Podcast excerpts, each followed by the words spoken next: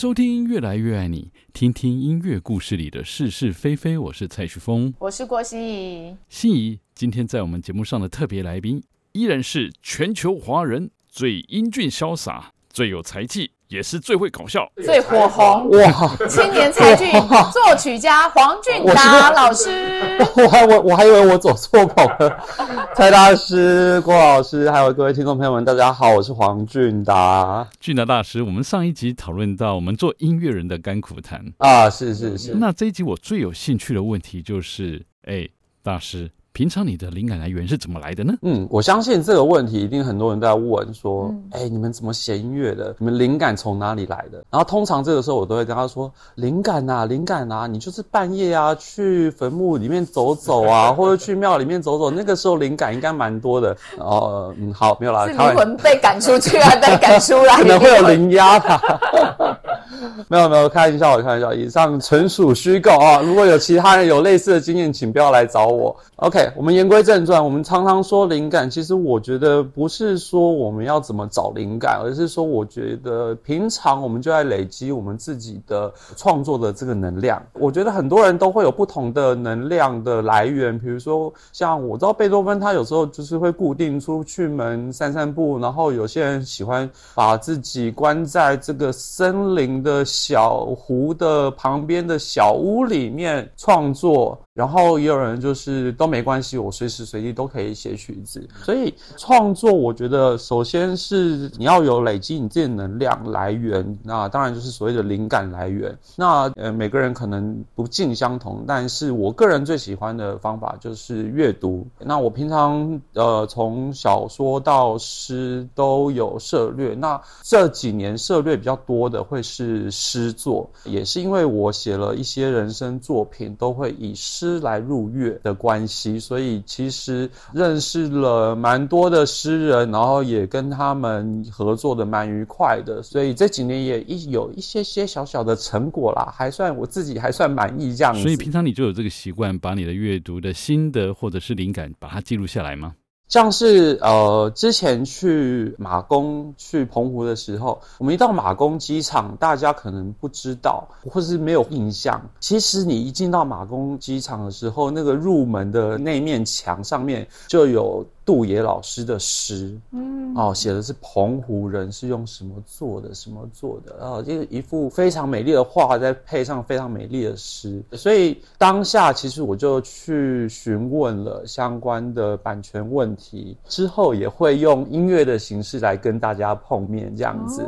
对，所以这是我这几年常做的事情，像是在2022年的时候，差不多是8月底的时候，那个时候我跟诗人林世仁老师，林世仁老师我简单介绍一下，他是写儿童文学的一位大师啊。对，尤其是他的儿童诗其实是非常非常的有趣味的，除了小朋友看有趣味，我觉得大人读起来别有一番风味。所以在去年的时候，我做了林世仁老师整场的音乐会，都是用他的诗来入乐。但是呢，我说了一句很重要的话，我说我们今天用的是童诗，但是我写的不是童谣哦。那个时候请了几位声乐家来帮我发表这一系列的作品，然后到现在其实还是有人在陆续的在演唱，也都是很厉害的声乐家。当然其中有几首真的是写给小朋友的作品，但是我觉得从不同的角度来切入，因为诗的诠释、诗的面貌还有诗的解读方式有非常多万种，甚至连常常大家可能会听过说啊，这首诗被选为这个考试的题目。结果选择题一出来，诗人自己也不知道答案是哪一个。所以解读方式百种，所以我觉得在这个诗给我的空间是非常大的，所以在创作的时候也有非常大挥洒的空间。没有错，而且我们创作者对歌词一定要非常有想象力，包含演唱者也是一样。当你在表演的时候，你唱出这个歌词，同时也是创造出这首曲子的意境。对创作者来说，文字意境的想象跟你的乐曲创作一定是密不可分的来源。所谓的灵感一定不会是突然冒出来的，一定是平常我们就在收集啊，然后消化分析这些材料，作为我们的灵感来源。对，也不是从坟墓里面找出来的。没错。我认识一位客家及表演界的一位耆老，他叫彭天福先生，当然已经过世了啦。他最擅长的表演就是客家，你知道有一种戏剧叫做老悲少，是一种独角戏的表演。当他在表演的时候，他真的可以随口就是说出七言杂句，而且真的是随口哦，同时要边唱边跳，随时你给他主题就能够出口成章，真的是舌灿莲花。是。所以我就问了老先生，你这个随口的七言杂句这个能力怎么列出来的？他讪讪的跟我笑了一下，从他背后悄悄的拿出一本书，厚厚的一本书，里面都是他平常收集还有撰写的各式各样的七言杂句，真的是武功秘籍，他随时都在练习。哇，所以呢，罗马绝对不是一天造成的。是，像刚刚蔡大师提到的这种客家的，虽然我算是半个客家人，但是客家话没有那么好，但是我做过一些调查，像台湾有很多的乡包哥，包哥就是褒贬的褒，那我们讲台语话讲小波瓜，那这也是早期台语歌谣的一个初始啊，像是后来发展成歌仔戏之类的，它也是用的是7个字一句，然后4句1%，所以戏故人这样子的做法，其实我觉得这种感觉是刻在台湾人不管是什么族群里面都会有一些共同的这种专属于台湾人的技能，这样子很特别。所以当时我也用了一些这样子的题材来创作这些东西，也不是只有用诗，但是我们也用了一些古人的智慧，然后古人的经验，然后来丰富我们自己的音乐。没有错啊，所以我们不能期待佛祖给我们灵光乍现，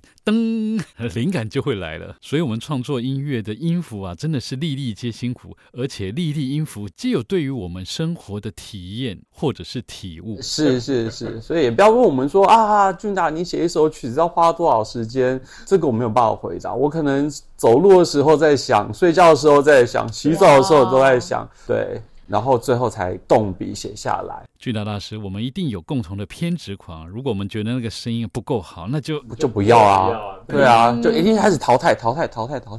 这个可以先留着啊，再找一个方向，也许这个方向是对的，再往这个方向走下去。没错，而且啊，我们创作也不是一笔定江山，写下的音符啊，也不是一成不变的，我们一定会修修改改、涂涂抹抹的，一直到自己能够妥协出最好的音符。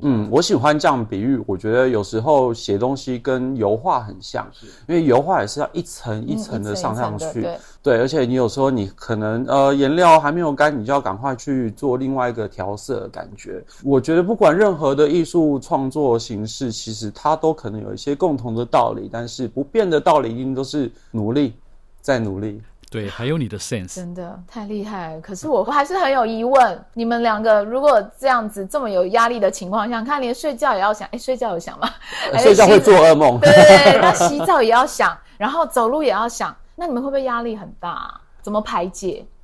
怎么排解哦？这个排解就看个人的休闲习惯是什么啦。是哈。对啊，像是比如说来新竹找郭老师聊聊天啊，对，或者是有时候看看 YouTube 之类的，这样子，对，就是让自己可以舒服的地方，或是旅游吧。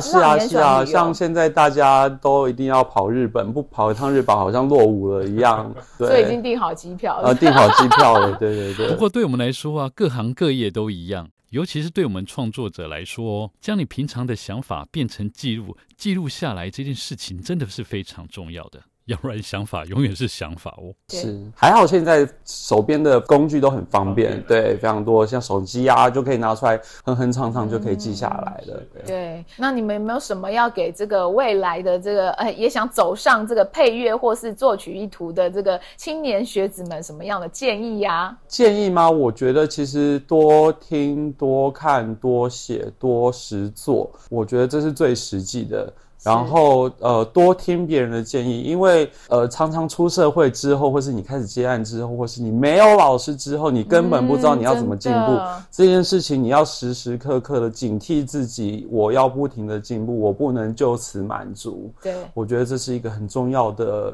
事情，要警惕自己。还有一件事啊，我对创作人的建议就是要把作品完成化，不要只有片片段段的想法而已，这样没有办法变成一个完整的作品。对对对对，不然你好像起了一个头，预知详情没有下回怎么办？那就不行了。没有错，这件事情对创作者是非常重要的，一定要给他写完就对了，不能半途而废啊。嗯，感谢两位大师开示啊，不敢不敢。很高兴俊达大师来到我们越来越爱你的节目。喜欢我们节目的听众朋友们，请继续在各大 Podcast 平台收听、订阅以及分享，也欢迎到我们怡丰女生/室内合唱团 FB 粉丝页关注我们哦。你爱音乐，也让音乐越来越爱你。拜拜，拜拜。